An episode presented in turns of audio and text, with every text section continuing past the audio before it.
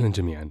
الكثير من المعلومات اللي راح أذكرها في هذه الحلقة واللي حصلنا عليها من الكتب والأبحاث المتعلقة بالسعادة وكمان من خلال مقابلات متخصصين في هذا المجال مهمة جدا وممكن تعطيك تصور جدا مختلف عن إيش هي السعادة وكيف إحنا نبحث عنها. بالتالي ننصح أنك تكون متجهز لكتابة ملاحظات عن النقاط المهمة اللي راح يتم ذكرها. وكمان في حال استفدت من الحلقة نطلب منك أنك تشاركها مع الأشخاص المقربين لك. بالتأكيد موضوع السعادة الكثير في حياتنا بحاجة لمعرفته. وأخيرا في بودكاست ننصح فيه وجدا ممتع. هو بودكاست جديد اسمه الكون بودكاست. بكل بساطة يتحدث عن مواضيع متعلقة بالكون الفضاء وحتى تاريخ البشرية. تحدث عن مكان الكرة الأرضية في الفضاء حضارات الإنسان والمجموعة الشمسية والكثير من الحلقات مستقبلا متعلقة بهذا المجال. المعلومات مبسطة وواضحة وكمان الإنتاج يخليك تدخل جو جدا ممتع خلال معرفتك عن الفضاء أكثر. ما راح أطول؟ خلونا نبدأ. في شيء أعرفه كويس عن كل واحد فيكم ويسبب لكم مصدر قلق كبير. وفي شيء كلنا نعرفه عن أي شخص نقابله في حياتنا في أي مكان. وهو إننا كلنا نبغى نكون سعداء. وهذا الأمر بالذات كلنا بلا استثناء متفقين عليه. بس كيف إحنا نعرف السعادة؟ وكيف نحصل عليها؟ هذا الشيء اللي نختلف فيه. لحد الآن لم يوجد مؤشر واضح لقياس السعادة. أكيد كل شيء إذا زاد عن حده ينقلب ضده السعادة إحساس جميل ما ينوصف الملذات هي متعة لحظية سريعة. آه كثير ناس يقول إنه السعادة في القلب. الأشياء اللي تسعدني. أيوة حتى السعادة ممكن تأذينا. تعريف السعادة بالنسبة لي السعادة هي القناعة باللي عندك وكمان السعي لطموحك اللي يوصلك لأماكن أنت تتمناها طول عمرك. آه السعادة مفهومها عندي هو الرضا اللي راضي عن حياته هو سعيد. آه هو شعور جميل نحسه يخلينا مرتاحين نفسيا بدون أي ضغوطات. السعادة هي راحة البال اللي تجي من طريقة تفكير مختلفة تجاه الأشياء السلبية اللي تصير بحياتنا. السعادة هي رضا الله ثم رضا والديني ثم رضاي عن نفسي. السعادة إحساس جميل ما ينوصف. وصعب مرة أي أحد يقدر يوصف هذا الإحساس.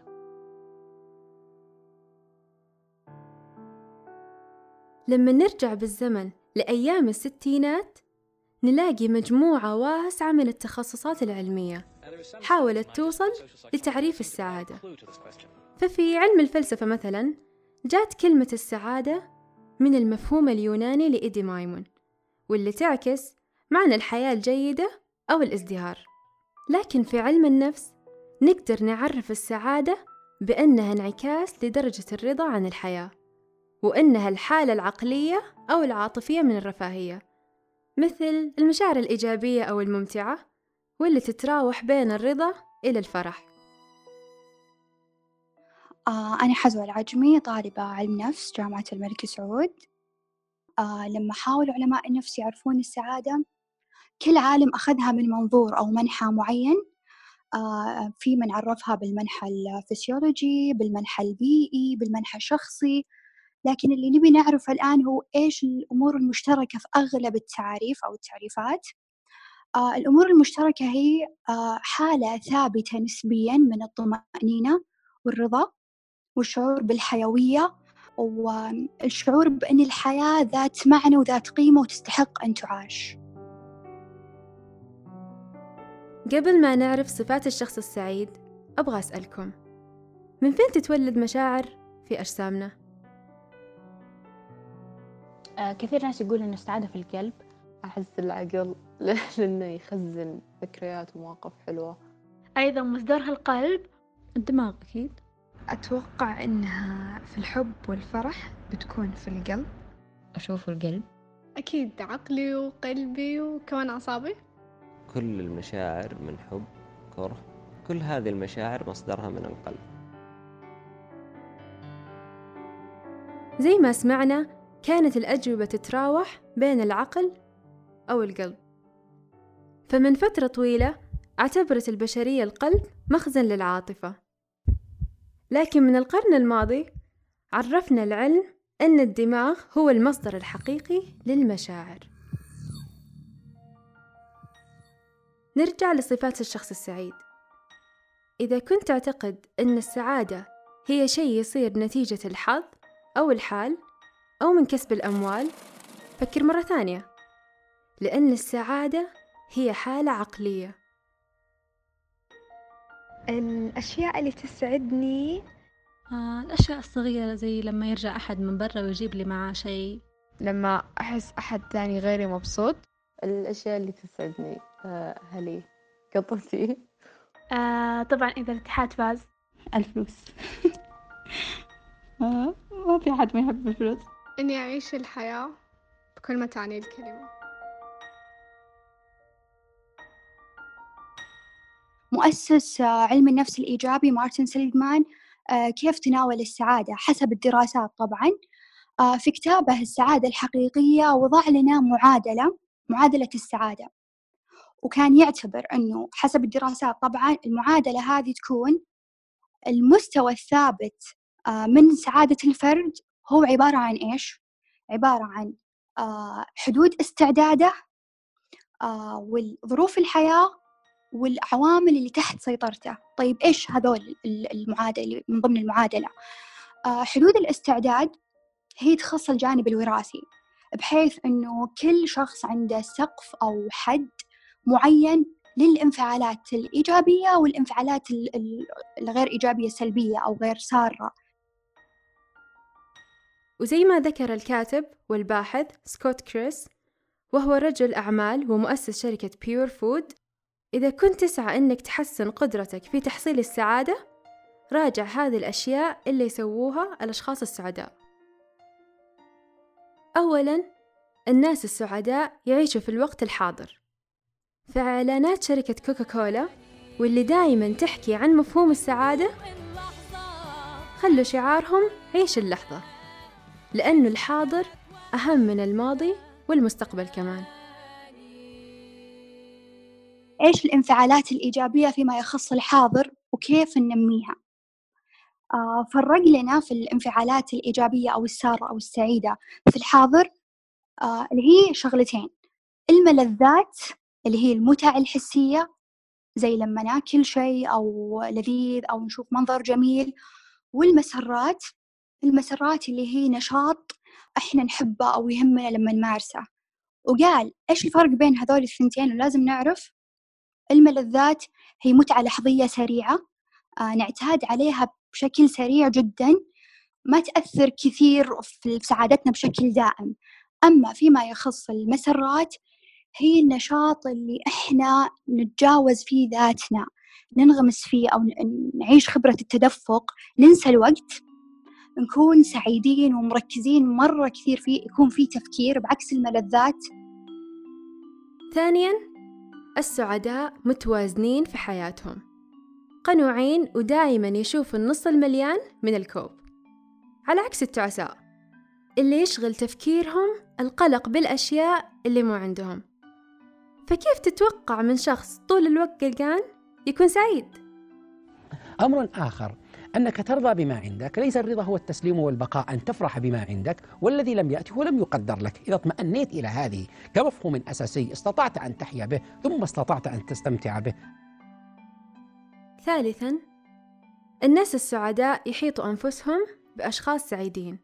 وهذه واحدة من الصفات المميزة لأن مشاعر الناس اللي حولنا تأثر علينا بشكل كبير.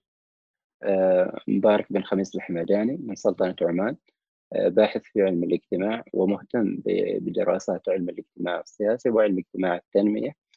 هو هو طبعا نحن لا ننكر التأثير اللي يأثر في الأقران أو الأصحاب أو حتى المجموعة التي نعيش وسطها كمجموعة اجتماعية على مسألة السعادة. لكن نحن يعني يجب أيضا أن لا ننظر فقط إلى التداعيات السلبية لهذه المجموعة وإنما ننظر إلى المحفزات اللي تجعل هذه المجموعة مترابطة أكثر متضامنة مع بعضها أكثر وموظفة لكل طاقة إيجابية من طاقات أفرادها في سبيل سعادة المجموعة وفي سعادة آه، الأقران بشكل عام.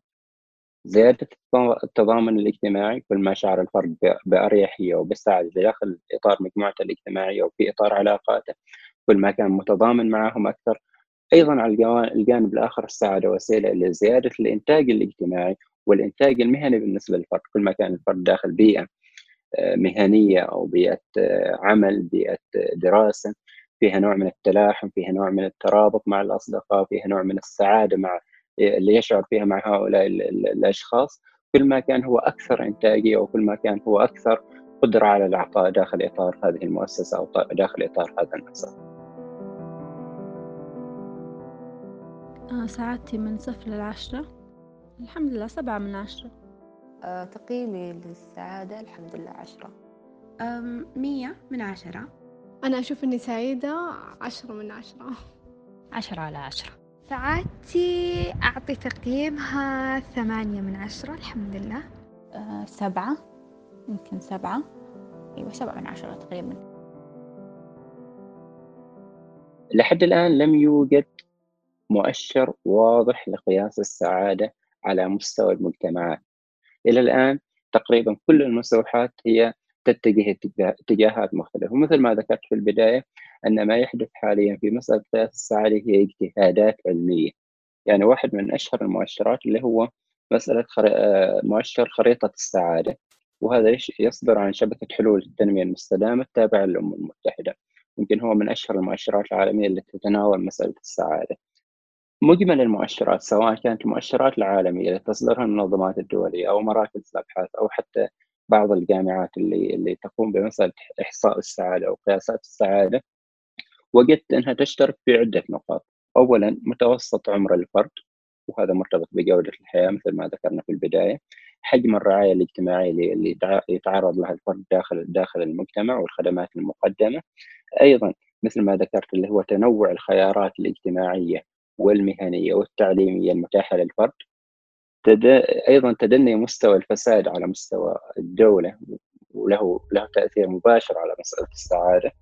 آه، أيضا وجود المساواة درجة المساواة اللي موجودة بين المواطنين داخل إطار الدولة مقدار دخل الفرد من الناتج المحلي الإجمالي مسألة التعليم والصحة والقضاء على الفقر والدخل وطريقة الإدارة الحكومية كلها هذه يمكن أغلب المؤشرات تتناول هذه الجوانب بشكل عام في مسألة قياس في مسألة قياس السعادة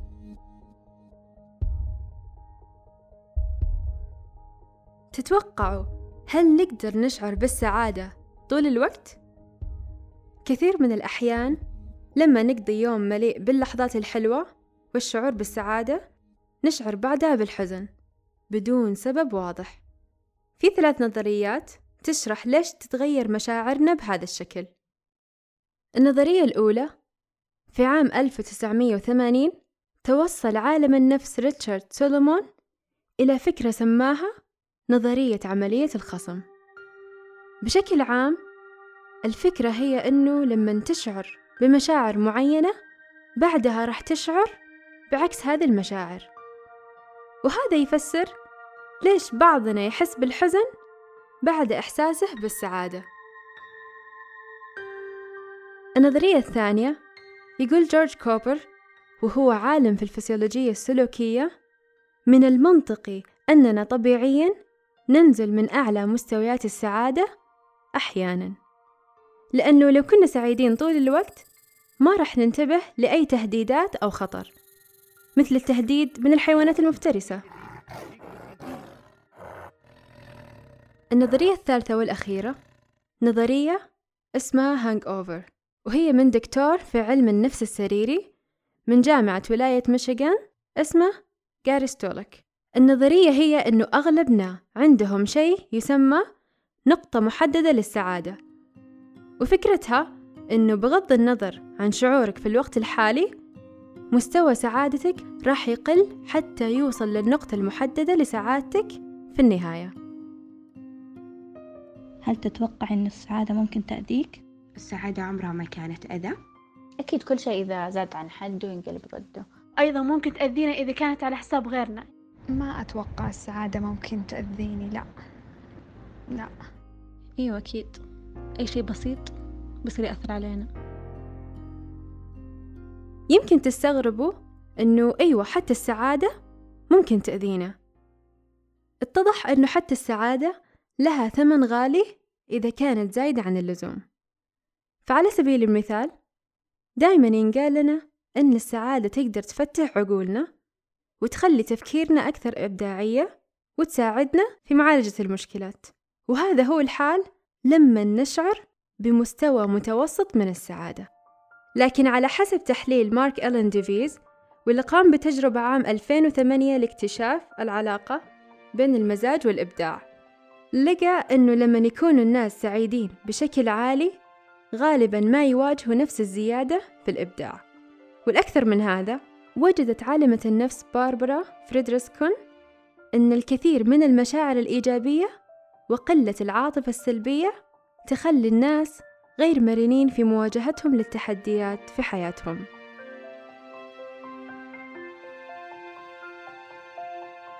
ثانيا السعادة ما هي الشعور المناسب لكل حال. فمشاعرنا تساعدنا على التكيف مع الظروف والتحديات والفرص الجديدة. فمثلا الغضب يشحننا حتى نتغلب على بعض العقبات. والخوف يخلينا نشعر بأنه في تهديد حتى يخلي الجسم مستعد لأي خطر بيصير. ونفس الشيء ينطبق على السعادة. فهي تساعدنا حتى نحقق أهداف وطموحات مهمة في حياتنا. ومثل ما يقول عالم النفس تشارلز كارفر أن المشاعر الإيجابية مثل السعادة تشير إلى أن أهدافنا تتحقق وذا يمكن يسبب لنا تراجع. ولهذا السبب يمكن السعادة تأذينا.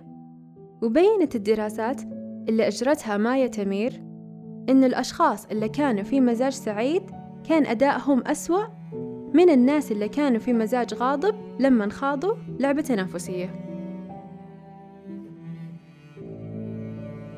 ثالثا وأخيرا السعي الدائم وراء السعادة ممكن يخليك شخص غير سعيد. ما نستغرب أنه معظم الناس يبغوا يكونوا سعداء لكن يوضح الباحث آيريس موس أنه كلما زاد عدد الأشخاص اللي يبحثوا عن السعادة زاد احتمال قيامهم بوضع معايير عالية للسعادة. وبعدها تخيب آمالهم لما ما يستوفوا هذا المعيار. أغلب الناس يعتقدون إنه بمجرد إنه أنا أوصل لشيء معين يعني لي راح أكون سعيد بعدها إلى الأبد ومستوى سعادة عالي. في المقابل الدراسات تثبت إنه آه طبعا أجروا دراسة على مجموعة آه كسبوا في اليانصيب كسبوا ملايين آه ومجموعة أخرى ما كسبت في اليانصيب واتضح في نتائج الدراسة أن المجموعة اللي كسبت مستوى سعادتهم بعد فترة من الزمن مو طويل آه ارتد للسابق شعورهم الأساسي بالسعادة. فهذا يذكرنا باللي ذكرناه آه اللي هو المستوى الثابت آه للسعادة أو حدود الاستعداد. بحيث أنه هذا الحدث السار الكبير اللي ممكن يكون حلم بالنسبة لناس كثير بعد فترة راح يكون شعورهم أو مزاجهم نفس المعتاد.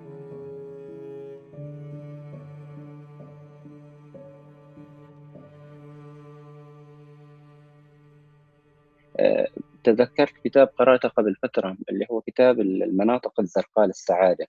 هذا الكتاب عمله عالم اسمه دان بوينتر هو طبعا باحث من أشهر الباحثين في مجلة ناشونال جيوغرافيك آه هذا نتيجة بحث طويل جدا قام فيه هو وفريق من من الباحثين أو من العلماء. آه دان بيوتنر يتساءل في منا يعني قابل المناطق اللي موجودة في العالم كلها. وشاف وش هي المناطق اللي يطول فيها امد الحياة بالنسبة للأفراد داخل داخل في العالم بشكل عام. ووجد أن هناك خمس مناطق رئيسية في العالم أمد الحياة فيها أطول من كل العالم. يعني الناس تحيا فيها فترة أطول من كل البشر في في في دول العالم في مناطق العالم المختلفة اللي هي جزيرة أوكيناوا في اليابان سردينيا في إيطاليا ايكاريا في في اليونان نيكويا في كوستاريكا ولوما ليندا في كاليفورنيا. وجد يعني رغم إن هذه المناطق أو هذه يعني التجمعات ليست هي يعني حواضر عالمية. يعني ما نتكلم مثلا عن نيويورك في في في, في أمريكا أو نتكلم عن باريس مثلا أو نتكلم عن ميونخ. هذه مدن هامشية تقريبا داخل المجتمعات هذه. فكان يتساءل ويبحث وش اللي يخلي الناس تعيش أمد حياة أطول؟ وربط ذلك بمسألة السعادة. أيضا هو لم لم يجد أن فقط أمد الحياة هو العامل الحاسم في هذه المناطق وإنما وجد أيضا مستويات السعادة اللي موجودة عند الناس داخل هذه المناطق مستويات جدا عالية ويعيشوا حياتهم بتصالح كبير مع الذات. فلما بدأ يبحث في الأسباب أوجد مجموعة من العوامل ومن من الملاحظات اللي دعمت هذا الاتجاه. يعني في المقام الأول وجد عادات الناس الغذائية في هذه المناطق هي العامل الحاسم في مسألة الصحة في مسألة أيضا ممارستهم المنتظمة للرياضة. قيامهم بالأعمال المنزلية المنزلية اليدوية. يعني غالبا هذه المناطق الناس اللي موجودة فيها آه، رغم أنهم تتوفر لهم الإمكانيات أنهم يشتروا الماكينة أو الآلات أو الأدوات لكنهم يفضلوا أنهم يشتغلوا أعمالهم المنزلية بأيديهم. ووجد أن هذا هذا العامل أو هذا السبب يوفر لهم مستويات عالية جدا من السعادة. أيضا آه، قيامهم بالمشي اليومي سقي الأشجار داخل منازلهم تربية بعض بعض الحيوانات. في الجانب الاجتماعي أو في الجانب النفسي آه، وجد إن هذه الناس دائما قيمتهم الأسمى إنه عندهم هدف أو غرض لحياتهم. يعيشوا لأجله يصحوا كل صباح لأجله يدافعوا عنه وأيضا يبذلوا أنفسهم في سبيله. أيضا واحدة من من العوامل اللي وجدتها عند هذه المجتمعات إن هم عندهم ثقافة العمل المدني والعمل المجتمعي التطوعي. عندهم أنشطة كثيرة في هذا الجانب. ممارستهم للعمل التطوعي تنبع من ذاتهم تنبع من إرادتهم في مساعدة الآخرين من وإرادتهم في تنمية مجتمعاتهم. من الجوانب أيضا أنه وجد أن العلاقات العائلية في هذه المجتمعات من أقوى ما يكون. والفرد عنده اهتمام كبير جدا بأسرته الصغيرة وبأسرته الممتدة ما يتعلق بالآباء بالأجداد بالأحفاد. يعني الأسرة كلها تعيش تحت كيان علاقات اجتماعية متكاملة. وجد أيضا أن الأسرة هي أولوية بالنسبة لهذا لهذه الأفراد في هذه المجتمعات وجد أنه عندهم قيمة أيضا هذا الناس اللي تعيش في هذه المجتمعات لديها قيمة التواصل الدائم مع الأحبة والأصدقاء. وجد أيضا أن قيمة الصداقة بالنسبة لهم قيمة مركزية في الحياة. وجد أيضا أن العلاقات الروحانية والعلاقات الروحية تشكل لبا حقيقيا من في صلب حياتهم الاجتماعية يعني علاقتهم بالله سبحانه وتعالى علاقتهم بطقوسهم الدينية اللي يمارسوها علاقتهم بمؤسساتهم الدينية اللي هم ينتموا إليها أو بالأديان اللي ينتموا إليهم. من المفارقات أيضا الغريبة أنه في هذه المجتمعات لا توجد شيء اسمه دور للمسنين. هم يحافظوا على قيمة أن المسن يبقى في عائلته ويبقى يخ... يعني تبقى العائلة هي من تخدم هذا المسن وتحافظ على رعايته وتخدمه بكل أفرادها. وجد أيضا أنهم يعتبروا ان أن وجود المسلم داخل العائلة ليس عبئا وإنما هو حالة من التواصل الثقافي والتواصل الجيلي بين أفراد العائلة. وجد أيضا أن مقدمين الرعايات الصحية دورهم جدا محدود لأن المجتمع هو اللي يقوم بدور الرعاية الصحية للمسنين أو لأصحاب الهمم أو الاحتياجات الخاصة. تحقيق السعادة هو عملنا. هذا اللي قالها الشيخ محمد بن راشد آل مكتوم في أحد جلساته الحوارية لموظفي الحكومة لما توجه للحضور وبدأ حواره ب لماذا نحن هنا؟ لماذا هذه المؤتمرات وهذه الاجتماعات والجهود لتطوير الخدمات؟ كل هذه الأمور لتحقيق السعادة عملنا اليومي هو تحقيق السعادة للمجتمع ولو نبحث عن كل حكومة وكل شركة وكل منشأة سواء كانت صغيرة أو كبيرة نلاقي هدفها هو تسهيل حياة الناس وتحقيق الراحة والسعادة لهم. من هنا نقدر نستنتج إن السعادة هي أهم شيء يحظى فيه الإنسان بحياته. فلو كانت حياتنا ما تتخللها السعادة يمكن تكون من دون معنى عند الكثير. فتذكروا إن السعادة اختيار ومو بس أقدر جميع المصادر من الأبحاث والكتب اللي تم استخدامها لإعداد هذا المحتوى موجودة في الأسفل في قسم الوصف. كمان في حسابنا على تويتر تحدثنا كثير عن السعادة شاركنا مقاطع وتصاميم ومقالات والكثير كمان راح نشاركه مستقبلا.